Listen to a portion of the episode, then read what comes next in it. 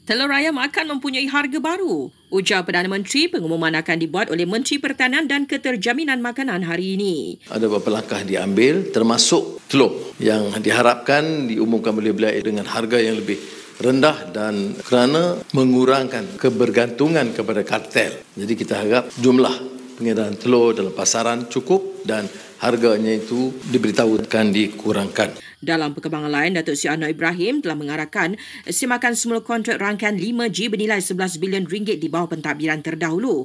Ujar beliau, terdapat isu berkaitan cara kontrak itu dianugerahkan dan semakan perlu dibuat untuk memastikan prosedur kewangan dipatuhi. Dalam satu lagi perkembangan, TikTok akan jalin kerjasama strategik dengan S K M M. Ia bagi bedung segera penyebaran kandungan berunsur provokatif dan melampau yang boleh menggugat keharmonian. Langkah Kabinet Kerajaan Perpaduan untuk potong gaji para menterinya sebanyak dua puluh peratus disambut baik. Menurut tinjauan pendapat di Twitter Astro A W A Ni setakat ini, lebih lima puluh lapan peratus setuju ia langkah yang baik manakala hampir dua puluh tiga peratus berharap janji itu ditunaikan. Sementara itu, empat belas peratus responden beranggapan pemotongan gaji menteri sebanyak dua puluh peratus tidak memadai.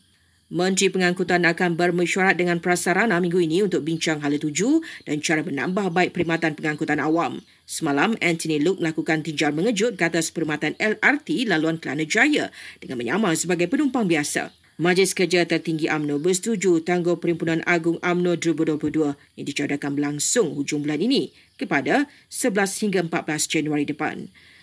Dan hujan lebat berterusan drama melanda sejumlah kawasan di Kelantan dan Terengganu mulai esok hingga Jumaat.